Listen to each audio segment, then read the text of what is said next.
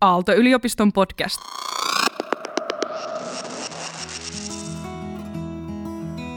Usein ajatellaan, että on rohkeata tehdä sitä, mitä muut eivät uskalla. Hypätä kohti suurta tuntematonta. Oikeasti hyppy tuntemattomaan voi olla myös merkki idiotiasta ja uhkarohkeudesta. Rohkeus on ennemminkin sitä, että uskallat nousta satulaan vaikka pelottaa, mutta uskallat myös jäädä kotiin, jossa on järkevin tapa toimia. Rohkeus on hyve, niin kuin Aristoteles sanoisi. Se löytyy kahden äärinpään välistä. Siitä, että et ole nynny, ja siitä, että et ole idiootti.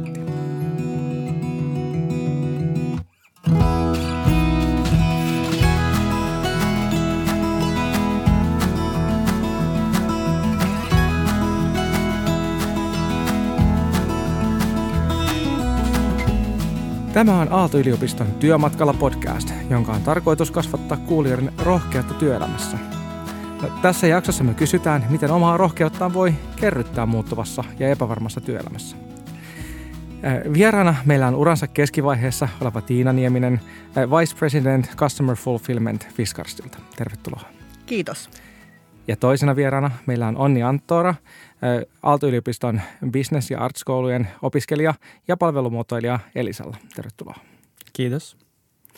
Ja minä olen Lauri Järvilehto ja toimin työelämäprofessorina Aalto-yliopistolla ja Aalto Ventures Program yrittäjyyskoulutusohjelman toisena johtajana. No, jos me mietitään tätä niin kuin rohkeuden teemaa, niin mitä sä Tiina sanoisit, mikä on ollut sun työuran rohkein teko tähän mennessä? Mun on ehkä vaikea ajatella yhtä tekoa tai hetkeä, mutta voisin ehkä vähän sarkastisestikin sanoa, että uskallus pysyä saman työnantajan palveluksessa ja uskoa siihen omaan tekemiseen, niin, niin sen näen omalla tavallaan rohkeana tekona tämmöisessä nykyajan maailmassa.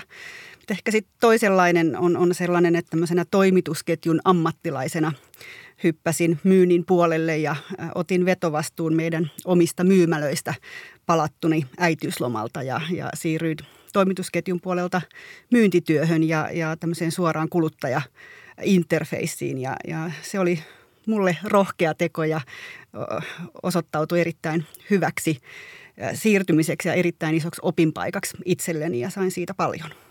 Joo, tämä on loistavaa. Eli siis just nimenomaan se, että se kykenet ikään kuin, niin kuin siinä olemassa olevassa niin kuin laajentamaan sitä sun toimintaa, niin se on myöskin niin kuin tapa jotenkin niin kuin toimia rohkeammin ja, ja kehittyä.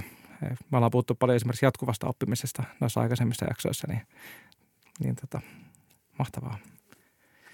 Mitäs on, niin, niin kuin, mitä sä haluaisit uskaltaa urallasi enemmän? No, mielenkiintoinen kysymys. Um, varmaan, varmaan uskaltaa mennä nopeasti eteenpäin. Et mennä, mennä ehkä sellaisiinkin tehtäviin, mitkä tuntuu liian haastavilta. Et se, se on sellainen ainakin, mitä voisin, voisin ajatella, että olisi hieno tehdä.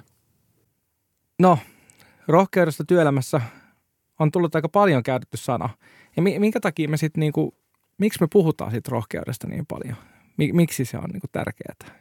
Eikö voisi vaan olla silleen, että – et jotenkin ainakin musta tuntuu, että sen entisaikainen työelämä oli pitkälti muotoutunut siihen, että mä tuun töihin, pomo sanoo mitä tehdään, mä lähden kotiin ja heitä aivot narikkaa ja sitten mä teen niitä omia juttujani. Mutta nyt yhtäkkiä pitäisi lähteä kauhean, niin kuin, se ehkä se tuntuu hullulta vielä, jos ajatellaan sitä, että me eletään tällaisessa yhteiskunnassa, jossa niin kuin oikeasti – esimerkiksi Suomessa eletään varmasti niin turvallisinta aikaa koko ihmiskunnan historiassa. Ja sitten me puhutaan kaikista kuinka rohkea pitäisi olla, kun menee työpaikalle, jossa on pelottava tietokonepääte, joka saattaa hyökätä kimppuun sähköpostitulvalla hetkenä minä hyvänsä.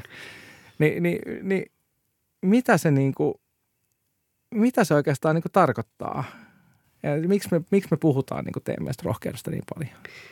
Just ehkä toi, mitä säkin sanoit, että aikaisemmin oli se pomo, joka sanoi, mitä tehdään ja, ja muut teki sitä, mitä yksi ihminen sanoi ja sai, sai päähänsä. Että nyt musta hienosti ajatellaan ja, ja on itse samaa mieltä, että kaikilla on enemmän annettavaa siihen omaan työhön ja työyhteisöön ja halutaan saada kaikki mukaan siihen ja käyttämään sitä omaa näkemystään ja, ja tavallaan myötävaikuttamaan sen yrityksen tai työyhteisön menestymiseen, jolloin se rohkeus on paljon sitä, että uskaltaa itse itse lähteä mukaan siihen tekemiseen, eikä, eikä vaan tota, odottaa, että joku muu sanoo sulle, mitä tehdään, vaan, vaan, vaan otetaan ikään kuin kaikkien ihmisten voimavarat paremmin käyttöön, joka tekee sit myös siitä työelämästä mielekkäämpää. Kyllä vain. Se on varmasti ihan, ihan juuri näin. Toinen, mikä tulee mulle mieleen, on sellainen tavallaan ylemmän tason rohkeus, että kyllähän me ollaan herätty siihen, että me ei voida jatkaa samaan suuntaan no niin kuin yhteiskunnan tasolla tai yleisesti yritysmaailman tasolla. Et meillä on isoja, isoja globaaleja ongelmia, mitä pitää nyt pystyä taklaamaan ja me ollaan selkeästi ymmärretty, että me ei välttämättä pystytä jatkaan samaan malliin, niin varmaan myös sellainen siihen liittyvä yleinen rohkeus, että kyseenalaistetaan sitä, mitä tehdään ja löydetään uusia tapoja tehdä. Kyllä. Mites, jos katsoo tätä sun ö, koulutushistoriaa on, niin, niin voisi sanoa, että jossakin määrin hän semmoinen yleinen stereotypia on, että tämmöinen niin kaupallinen ja taiteellinen ajattelu ei ikään kuin, niin kuin sovi samaan päähän.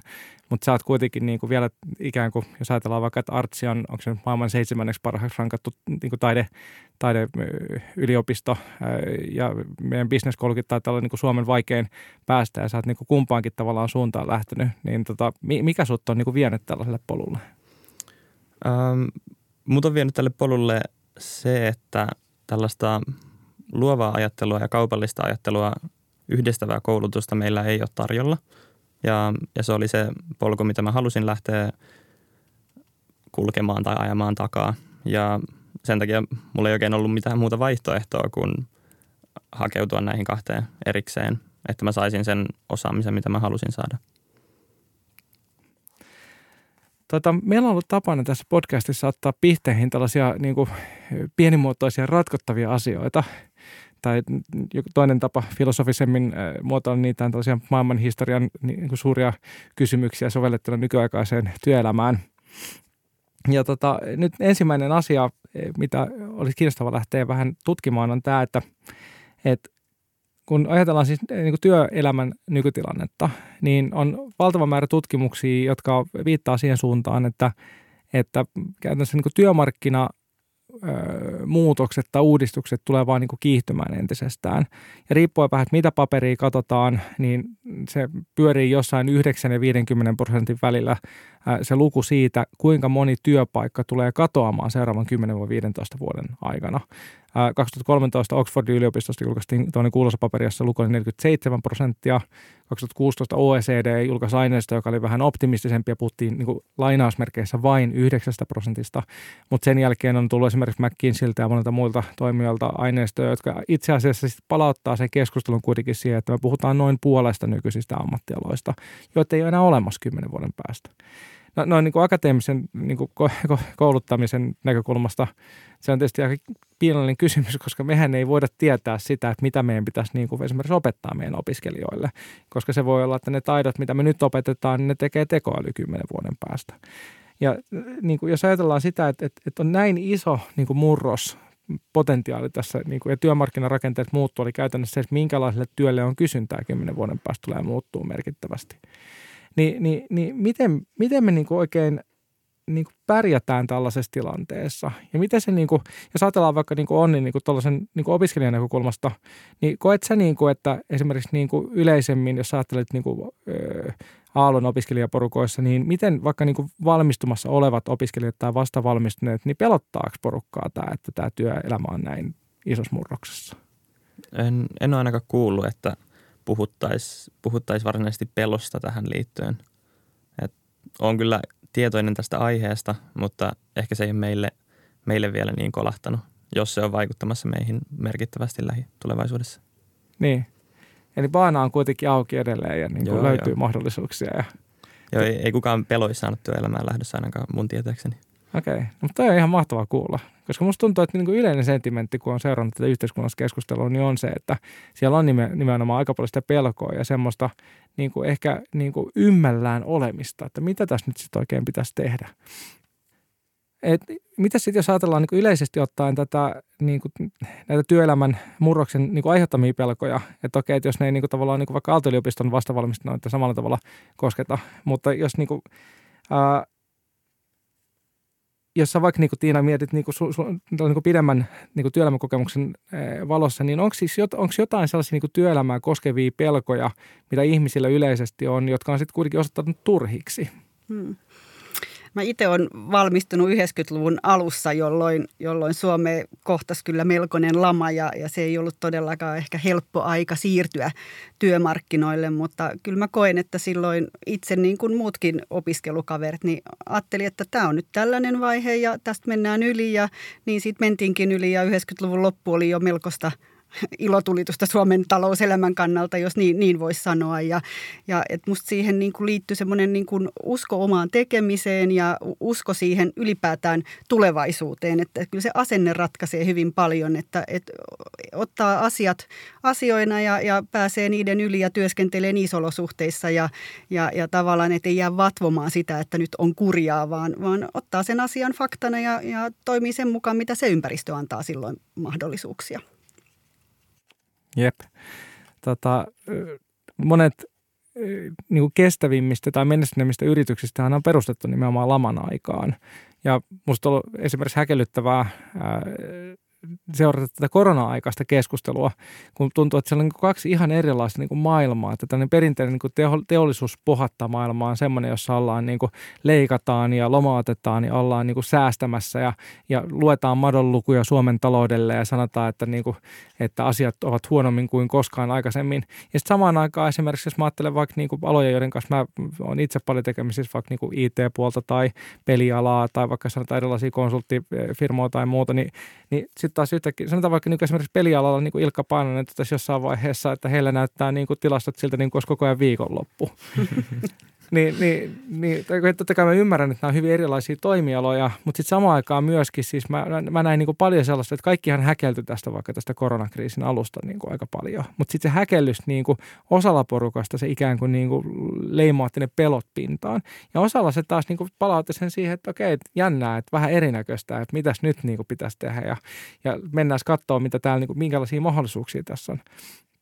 Ja se on, se on niin kuin, jollakin tavalla musta niin kuin hämmentävää, että että sama asia niin kuin kahdelle vähän eri tavalla orientoituneen ihmiselle, niin toiselle se voi olla niin kuin semmoinen, joka vie sen sellaiseen niin kuin jänismoodiin, jänisajovaloissa moodiin, että on vaan sellaista apua, apua, mitä tehdään. Ja toiselle se on, hmm, kiinnostavaa, pitäisikö tehdä jotain tälle.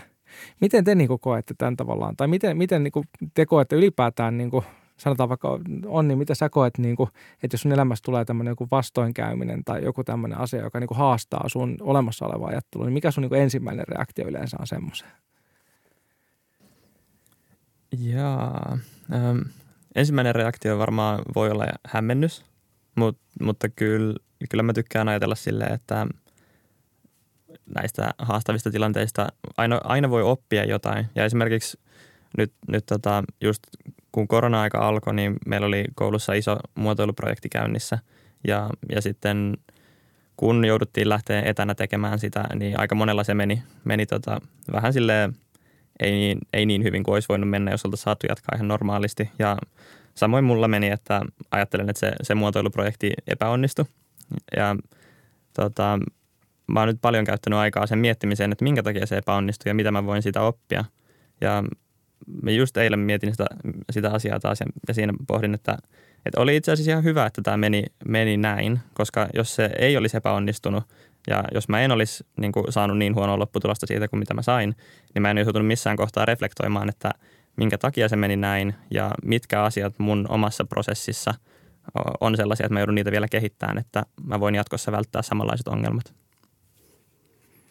Loistavaa.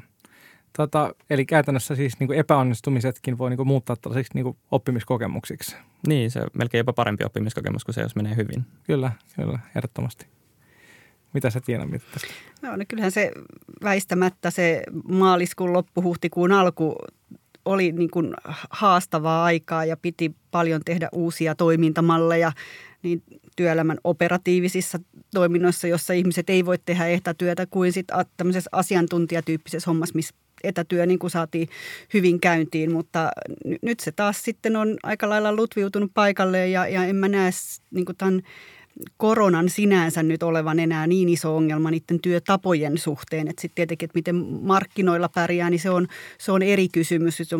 Jos miettii sitä työn tekemistä itsessään, niin se oli nimenomaan oppimisprosessi ja nyt me ollaan sitten sitä kautta vahvempia taas kohtaamaan tämän tyyppisiä uusia tilanteita eteenpäin. Et siinä on semmoinen tietty vaihe, jossa on häkellystä ja, ja, ja sanotaanko haastavaakin ja pitkiä työpäiviä ja, ja pohdintaa, että miten tästä eteenpäin, mutta, mutta musta on ollut kuitenkin myös oppimiskokemuksen työn tekemisen kannalta miten etätöihin aidosti on siirrytty niin, että se, se on ihan tuottavaa työtä ja, ja, ja miten sitten semmoisissa töissä, missä ihmiset kohtaa toisensa, niin on pystytty organisoimaan se työ niin, että se fyysinenkin työ on voinut jatkua. Että sanotaanko, että hankaluuksien kautta on opittu paljon. Jep.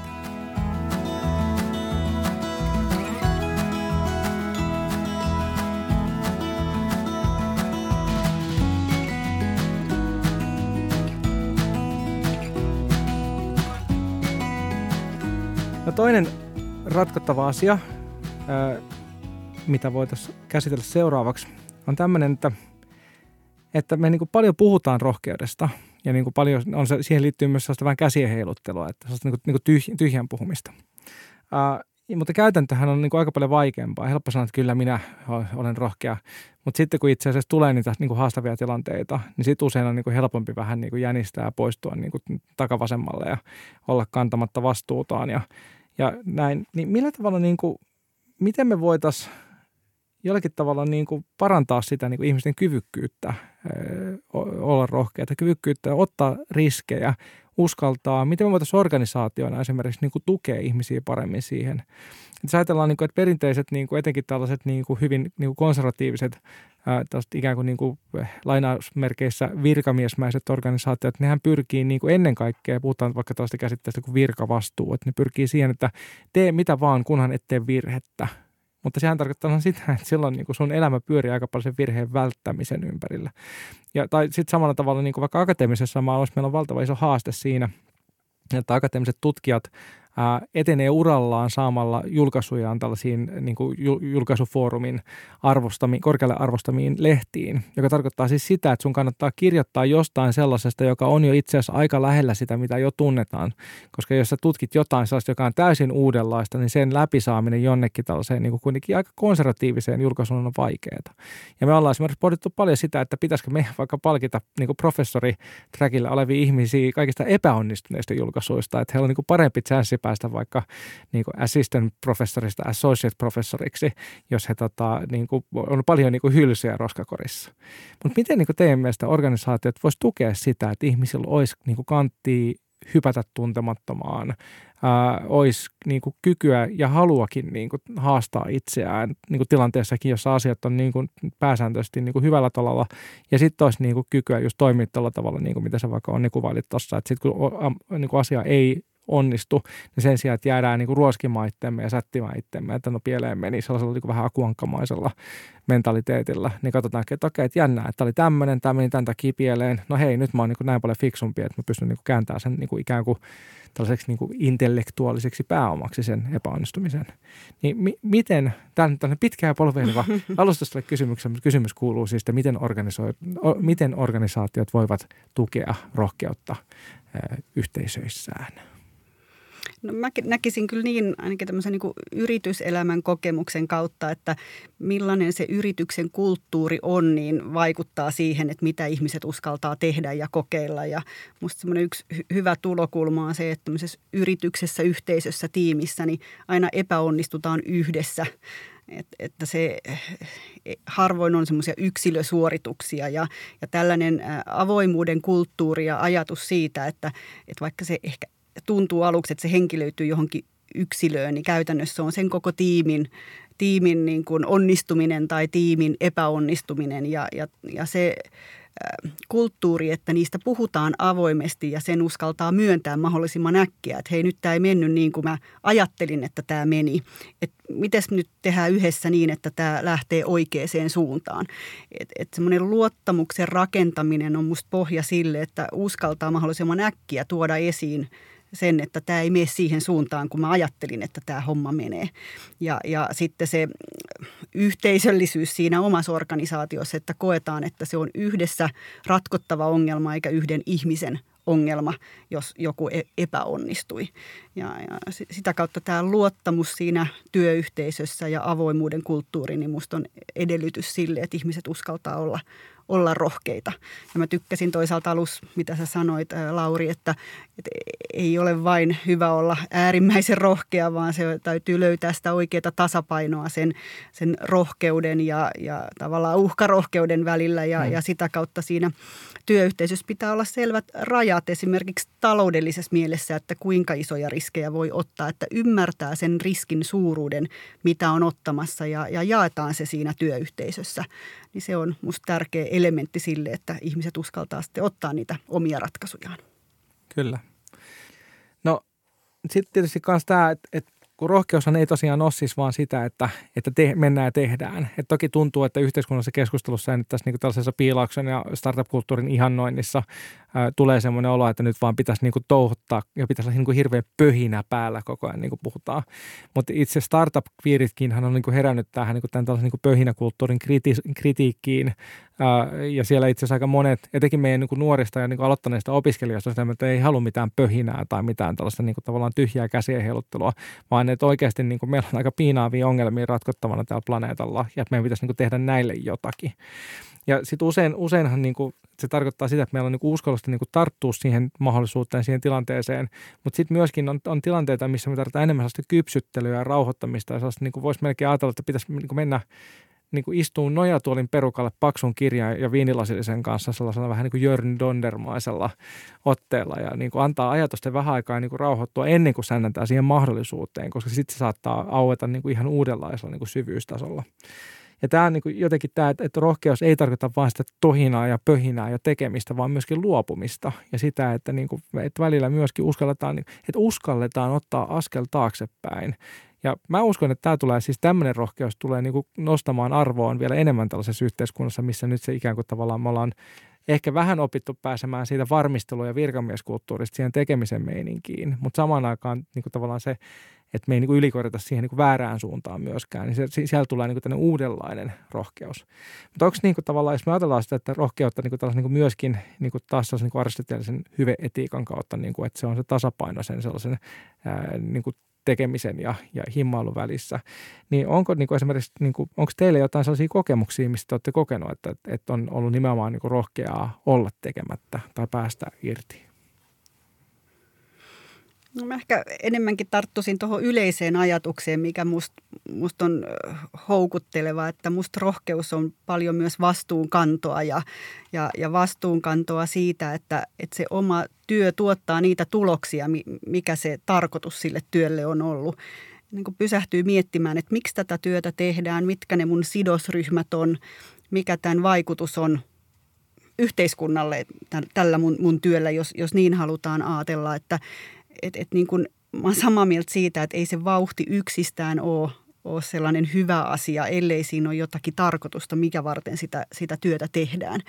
Ja, ja usein tämmöinen vastuunkanto leimataan siksi, että, että mä kannan vastuun ja, ja, ja lähden pois tästä, kun mä epäonnistuin. Mutta musta toisaalta voidaan myös ajatella vastuunkannoksi siitä, että, että jos meni mönkään, niin korjataan asia ja, ja tavallaan viedään se asia eteenpäin. Että, että mä en ihan tykkää siitä kulttuurista, että tavallaan jätetään taakse ja siirrytään uuteen, vaan pitäisi olla vähän semmoista sinnikkyyttä enemmän viedä niitä asioita maaliin, mitä, mitä aloitetaan ja tehdään. Ja, ja musta se olisi rohkeeta. Kyllä. Tota, tästä vastuunkannosta tuli mieleen Henrik Detman Susiengin koripallomaajoukkueen – päävalmentaja kertoo aikana, että siis koripallokulttuuri perustuu sellaiseen, että jos, jos sä teet virheen kentällä, niin jos ajatellaan niin jalkapallokulttuuri, jossa niin kuin pyritään niin kuin filmaamaan, että kaveri olisi tehnyt virheen, virheen niin koripallossa kuulemma tap, niin kuin maan tapaan se, että jos sä teet virheen, sä nostat käden heti pystyy. Että tää, täällä mä mokasin ja pallo annetaan niin kuin vastapuolen pelaajalle. Ja tämähän on niin kuin sitä tavallaan, niin kuin mitä ehkä vähän on alkanut näkyä niin kuin nykyään niin kuin meidän kulttuurissa kanssa, että kun ei ole enää sitä Chernobyl-sormea, joka osoittaa, niin sitten uskaltaa nostaa käden pystyyn, että okei, että hei, täällä mokattiin, katsotaan mitä meni pieleen ja sitten niin kuin opitaan siitä. Ää, mitä sä, sä niin kuin Onni tavallaan, niin kuin, että kun sä, sä oot tuossa niin tuollaisen niin kuin tämän niin kuin uuden ajan niin kuin ytimessä jollakin tavalla, niin mitä sä koet niin kuin tavallaan sen niin kuin, niin kuin, ikään kuin, niin kuin kierrosten pudottamisen niin kuin rohkeuden ilmentymänä?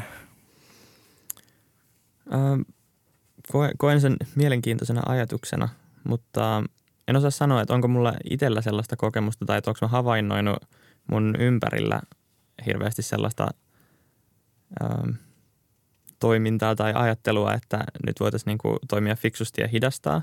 Varmaan, varmaan joissain tilanteissa, mutta enemmän ehkä ähm, se, mitä mun ympärillä tapahtuu, on sellaista just, että äh, mennään hirveästi eteenpäin ja sitten ehkä opitaan enemmänkin siitä, kun tehdään virheitä sitten, kun on menty ja tehty. Ehkä tähän voi liittyä se, että ne asiat, mitä mun, mun ikäiset opiskelijat tai vastavalmistuneet just tekee, niin ne yleensä ei ole sille vakavuudeltansa tai, tai siinä mielessä, että jos jotain menee pieleen, niin yleensä se ei ole mitään, mitä ei voisi mitenkään korjata tai jotenkin korvaamattomia tappioita ei, ei ole syntymässä, niin ehkä, ehkä siihen liittyy sitten se, että voi mennä rauhassa niin nopeasti eteenpäin kuin haluaa ilman, että tarvii hirveästi huolehtia.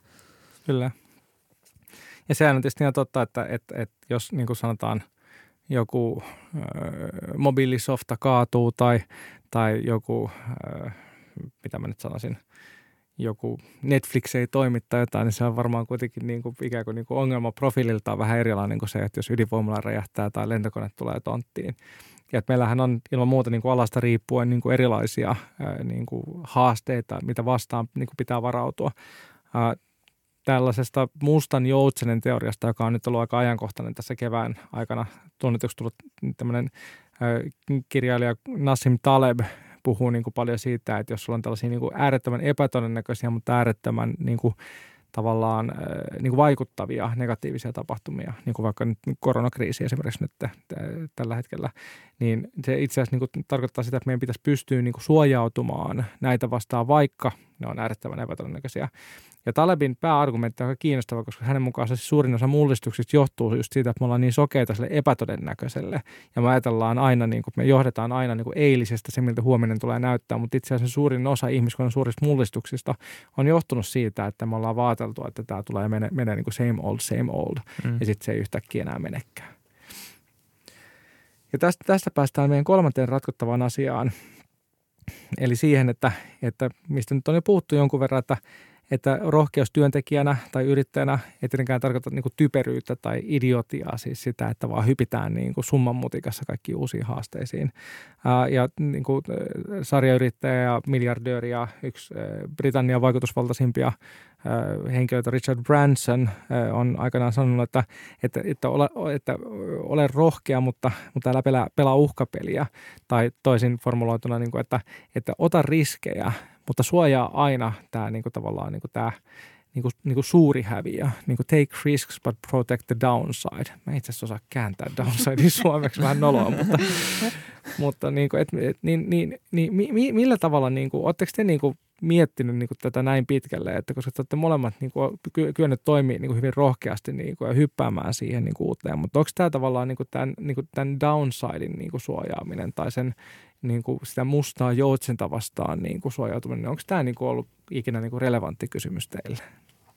Mä en, en voi sanoa, että mulla olisi välttämättä ollut toistaiseksi hirveän relevantti kysymys. Ja. Mä kyllä sen tunnistan, että mulla on, kyllä, musta on sen verran insinööriä ja tämmöistä äh, niin kuin faktojen äh, tavallaan ihannointia siinä mielessä, että et, et, et mä kyllä haluan ymmärtää, että mitä, mitä faktoja asian ympäriltä on, on saatavilla ja, ja mikä se ikään kuin se todellisuus siinä ympäristössä on ja, ja sitä kautta yrittää ym, ymmärtää, että mitkä ne skenaariot on, mitä näistä omista tekemisistä voi seurata ja, ja, ja sitä kautta toki niin ehkä mulle luonteelle on tyypillistä, että harvoin mä lähden siihen skenaarioon, missä on hirveän isot riskit. Että et, et kyllä se on ehdottomasti osa sitä, sitä omien valintojen taustaa, että tutustuu faktoihin ja myöntää ne, että ei, ei, ei piilota niitä tai, tai ajattele, että niillä ei olisi merkitystä. Että kyllä mun mielestä näihin teemoihin, mihin sä äsken viittasit, niin, niin innovatiivisuus ja uuden, uuteen mukaan lähteminen on ehdottomasti tärkeää ja arvostettavaa, mutta musta myös pitäisi rinnalla olla arvostus semmoisia tiettyjä perusasioita kohtaan, että on tiettyjä lainalaisuuksia, jotka ei muutu, muutu meidän ympärillä, olkoonkin sitten vaikka luonnonilmiöt tai jotkut muut, niin niitä ei voi sivuttaa, vaan niiden, niiden olemassaolo pitää tunnustaa ja hyväksyä ja, ja niiden pohjalta tehdä niitä päätöksiä, että, että niitä ei saa unohtaa. Kyllä. Mä voisin melkein kääntää että jopa omasta perspektiivistä ihan toisin päin, että ähm, kun opiskelijana on selusta aika turvattu, on, on taloudellinen turva Kelan puolesta ja ei, ei ole varsinaisesti mitään menetettävää, niin ehkä jopa sellainen, mitä itse olen joskus ajatellut, on se, että miten voisi löytää sellaisia riittävän riski, tai tavallaan sellaisia niin kuin vaihtoehtoja tai asioita, mitä voisi tehdä, joissa olisi selkeästi riski olemassa, joissa olisi sitten sellainen ähm, tavallaan saavutettavissa iso, iso jotain, tavallaan iso reward, äh, mutta sitten tavallaan olisi myös se iso riski. Niin ehkä semmoisia ei, koska, koska niitä ei hirveästi tarjota mistään, me tarvitsisi itse löytää ja keksiä, niin ehkä kääntäisin se just niin päin, että musta olisi mielenkiintoista löytää jotain niin riskipitoista, että se olisi mielenkiintoista, koska taloudellinen turva on ja tavallaan koko selusta on jo turvattu yhteiskunnan puolesta – Kiinnostaako kestävä kehitys? Aalto SDG-sovellus tarjoaa sinulle helppoja, viikoittain vaihtuvia vinkkejä kestävämpään arkeen sekä kurkistusikkunan aallossa tehtävään tutkimukseen. Lataa siis Aalto SDG, inspiroidu ja edistä YK kestävän kehityksen tavoitteita omassa arjessasi. Sun teoilla on väliä. Aalto SDG-sovelluksen voi ladata App Storesta tai Google Play-kaupasta. Lisää tietoa löydät aaltofi kautta SDG. Vielä, vielä viimeinen kysymys. Tota, mitä tämä niinku, tää koronatilanne on opettanut teille? Tai onko niinku, tavallaan, oletteko jollakin tavalla niinku, oppinut olemaan rohkeampia tämän nykytilan kautta, kun on tosi nopeasti ää, kyetty päivittämään niin kuin meidän prosesseja ja tapoja toimia. Mä oon ollut todella häkeltynyt siitä, että miten niin kuin laajalti esimerkiksi Suomessa ja siis ylipäätään maailmassa organisaatiot on niin kuin hypännyt lähes yhdessä yössä tällaisiin teemoihin, jotka tietysti niin kuin omasta näkökulmasta, kun mä oon monta vuotta tutkinut näitä itseohjautuvuuden, sisäisen motivaation teemoja, ollaan paljon niin kuin, tarkasteltu etätyötä, tämän tyyppisiä kysymyksiä. Sitten yhtäkkiä lähes yön yli tällaiset teemat, mitkä vielä, vielä sanotaan puoli vuotta sitten olisi monissa kabineteissa tuolla, sanotaan vaikka niin Arkadianmäenkin suunnalla niin ollut vähän sellaisia, että onhan nämä ihan kivoja ajatuksen tasolla, mutta ei tämä realistista, että tällaista pystyttäisiin tekemään. Ja sitten kun on pakko, niin sitten tehdään. Ja sitten ei niin kuin, oikeastaan niin kuin enää mietitä, että onko se realistista. Ja siinä mä niin kuin koen, että ja, ja toivon, että me ollaan yhteiskuntana opittu niin kuin ymmärtämään se, että me voidaan esimerkiksi vaikka luottaa meidän työntekijöihin paremmin, että ihmiset voi tehdä sitä kotoa töitä ja me ei niin kuin oleta, että se siellä vaan sitten kalsareissaan pyörittelee peukaloita, vaan että se kuitenkin niin kuin hommat yllätys yllätys etenee, kun ihmiset haluaa tehdä niitä hommia. Mutta jos ajattelee niin kuin teidän kokemuksia nyt näistä viime kuukausista, niin mit, mitkä on ollut sellaisia niin kuin merkityksellisiä oppeja ja onko ne jotenkin vaikuttanut niin kuin teidän kyvykkyyteen niin kuin olla ehkä vielä entistä rohkeampia niin kuin tulevaisuudessa? Mitä sä Onni sanoisit? Yksi tosi merkityksellinen asia, mikä tulee heti mieleen, on, on se, että miten tärkeää on, että on ihmisiä ympärillä. Varsinkin just nyt kun opiskelee muotoilua, niin se ideoiden ja ajatusten vaihto on tosi isossa roolissa oppimisessa ja siinä, että itse kehittyy omassa ajattelussa ja, ja siinä. Niin se on kyllä korostunut selkeästi, että kun sitten etätöissä – tai etäopiskelussa päätyy yksin kotiin ja ei ole sellaista spontaania ajatusten vaihtoa luokkakavereiden tai muiden opiskelijoiden kanssa, niin sen merkitys on kyllä korostunut. Miten liittyykö se varsinaisesti rohkeuteen, mutta, mutta se, on, se on ollut sellainen selkeä, selkeä asia, mikä tästä on, tästä on tullut esille. Öm, rohkeuden suhteen mä en ole varma, onko mulla siihen liittyen tullut varsinaisia tällaisia oppimiskokemuksia, mutta ainakin, ainakin tässä on huomannut sen, että helposti pystyy sopeutumaan myös uuteen tilanteeseen ja vaikka töiden aloittamiseen kokonaan etänä ja ö, opiskeluiden hoitamiseen etänä. Että ka- kaikkeen pystyy, pystyy helposti sopeutumaan. Et se antaa kyllä toivoa sellaisesta, että ehkä tulevaisuudessa voi tehdä töitä, mistä huvittaa ja, ja se olisi kyllä aika hienoa, hienoa, jos sellainen on mahdollista. Kyllä.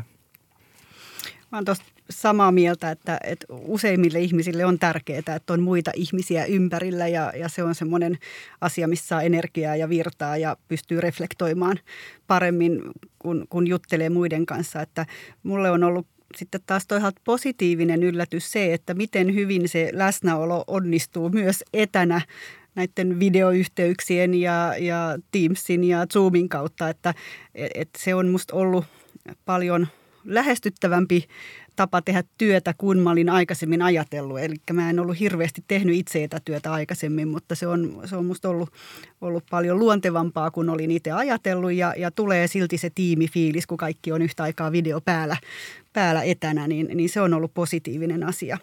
Ehkä toinen se, että mä oon työssäni tottunut matkustamaan paljon ja, ja, ja hyvin paljon ollut eri meidän toimipaikoissa. Ja, ja, ja, ja tavallaan ehkä tämä on tuonut sillä lailla meidän niin kuin eri globaalisti olevien toimipaikkojen ihmisiä lähemmäksi toisiaan, että, että aikaisemmin oli aina se, että ne, jotka oli samalla kahvikoneella, niin jakoi enemmän yhteisiä asioita, mutta nyt se on yhtä helppoa ottaa toiselle puolelle maapalloa se palaveri kuin kävellä siihen kahvikoneelle. Eli tämä tuo ehkä tietyllä tavalla ne eri toimipaikat lähemmäksi toisiaan, eikä synny niitä toimipaikkakohtaisia klikkejä, jos nyt niin, niin voisi sitä sanoa. Että tämä on sillä tavalla jopa edistänyt globalisaatiota, vaikka sitä matkustamista ei ole ollutkaan.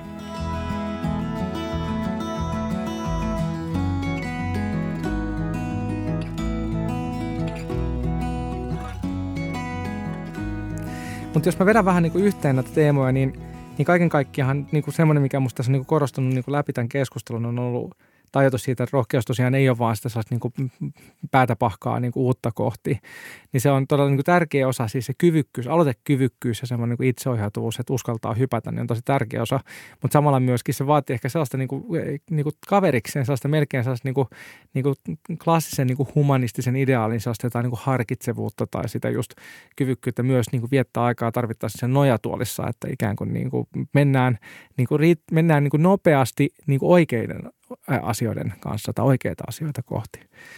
Ja sitten mulle tuli vielä semmoinen tästä mieleen, siis meillä oli vuosi sitten meidän tiimi offsite ja me pohdittiin, kun Aalto-yliopiston ää, ydinarvoton ää, yhteistyö, ää, rohkeus ja vastuullisuus. Ja mietittiin sitä, että mitä se rohkeus, että, että ei tavallaan tällaisessa niin arvoissa, organisaatioarvoissa tulisi vaan niin pelkästään käsi, käsien heiluttelua, niin me käytiin ne kaikki läpi, että mitä, mitä ne tarkoittaa käytännössä ja miten ne operationalisoidaan. Ja yksi, yksi meidän tiimiläinen, yksi meidän opettajista esitti niin kuin aivan huikean niin kuin ajatuksen siitä, että, että kun tavallaan niin kuin, kun me puhutaan rohkeudesta, niin riskinä on se, että me synnytetään sellaista tsempparikulttuuria, jossa kaikki niin kuin yrittää vähän nokittaa toista ja niin kuin tavallaan jossa se niin kuin ikään kuin, niin kuin hyve on vaan se niin kuin just se tohina ja pöhinä. Ja sen seurauksena sitten niin kuin ihmiset palaa loppuun ennen pitkää. Tämä meidän yksi opettajista sitten niin kuin esitti tällaisen ajatuksen, että itse asiassa niin kuin tavallaan se rohkeus niin kuin vaatii myös niin kuin sen, että me osataan myös niin kuin siinä yhteisössä, että me, tarvitaan se tsemppaamista, mutta tarvitaan myös sitä kannattelua. Että itse asiassa niin kuin rohkeuttaa myös se, että me tullaan sinne tilanteeseen ja katsotaan, että, no, niin kuin, että, että onko mä auttaa jollakin tavalla. Ja se, että niin kuin myöskin on se ikään kuin, niin kuin pehmeä puoli siinä, niin se on niin kuin ihan yhtä tärkeää kuin se, että mennään niin kuin vauhdikkaasti eteenpäin. Ja sitten jos me katsotaan vielä tätä niin kuin tavallaan niin kuin tämä maailman niin kuin muutos, muutospotentiaalia, epävarmuutta ja pelkoja ja kaikkea, niin se varmaan niin kuin kulminoituu viime kädessä siihen, mistä niin kuin säkin e, e, etenkin niin kuin Onni puhuit tuossa, että tavallaan että asiat, niin kuin, kun ne muuttuu nopeasti, ne menee mönkään sitten helposti, eikö niin? Ja tulee kaikenlaisia niin kuin negatiivisia kokemuksia. Ja meillä on aina se niin kuin ikään kuin kyky siinä kohtaa niin kuin pysähtyä ja ky, niin kuin joko alkaa sättiä itseämme, mikä on ehkä se perinteinen suomalainen tämmöinen akuanka-mentaliteetti, tai sitten ruveta katsoa ehkä vähän sellaisen niin kuin tiedeihmisen niin kuin uteliaisuudella, että hmm, tämä meni pieleen, miksi, mi, mi, mi, mistä on kysymys, mitä tästä voidaan oppia. Jolloin se täysin, täysin, täysin sama tapahtuma, täysin samalle ihmiselle, vaan siinä pysähdytään, haastetaan ja katsotaan, että okei, että mitä tästä voidaan saada irti. Niin voikin kääntää sen itse asiassa niin kuin mahdollisuudeksi kasvaa entis pidemmälle. Ja tässä mä uskon, että on niin kuin meidän koko yhteiskunnan niin kuin kasvun kannalta ehkä se niin kuin merkittävin ydin, että se rohkeus, me ymmärrämme, että se rohkeus ei ole vaan sitä, että mennään päätapahkaa eteenpäin, vaan sitä, että me ollaan aloitteellisia, nähdään ongelma, niin sen sijaan, että me juostaan sitä karkuun sellaisella niin kuin virkamiesmentaliteetillä, niin me katsotaankin, että okei, hmm, kiinnostavaa, mahdollisuus. Sitten me tehdään nopeasti, tarmokkaasti, pannaan toimeksi, mutta myöskin niin kuin pidetään silmät auki sille, että tarviiko joku jotain apua, että pitääkö meidän niin kuin pystyä tavallaan hidastamaan vähän ja tukemaan sitä, että meidän yhteisö pysyy kyydissä. Ja sitten viime kädessä ehkä just vähän niin kuin sä sanoit Tiina tuossa, että, niin kuin, että, että sitten me onnistutaan ja epäonnistutaan, niin me onnistutaan ja epäonnistutaan viime kädessä yhdessä koko tiimin kanssa ja mennään siitä eteenpäin. Tässä lopussa vielä tämmöinen lyhyt kysymys, että mitä te haluaisitte sanoa uransa alussa olevalle tai pian aallosta valmistuvalle, joka tahtoisi olla rohkeampi työelämässä? Mä sanoisin ehkä, että ole utelias, ole empaattinen, älä kaihda vastuuta. Loistavaa. Kiitos. Mä sanoisin, että uran alkuvaiheessa ei ole mitään hävittävää, että ota riskejä. Ihan mahtavaa. Näillä eväillä varmasti pääsee vauhdikkaasti eteenpäin. Ja kiitos Onni, kiitos Tiina. Mahtavaa, että olet ollut mukana tässä podcastissa. Kiitos. Kiitos.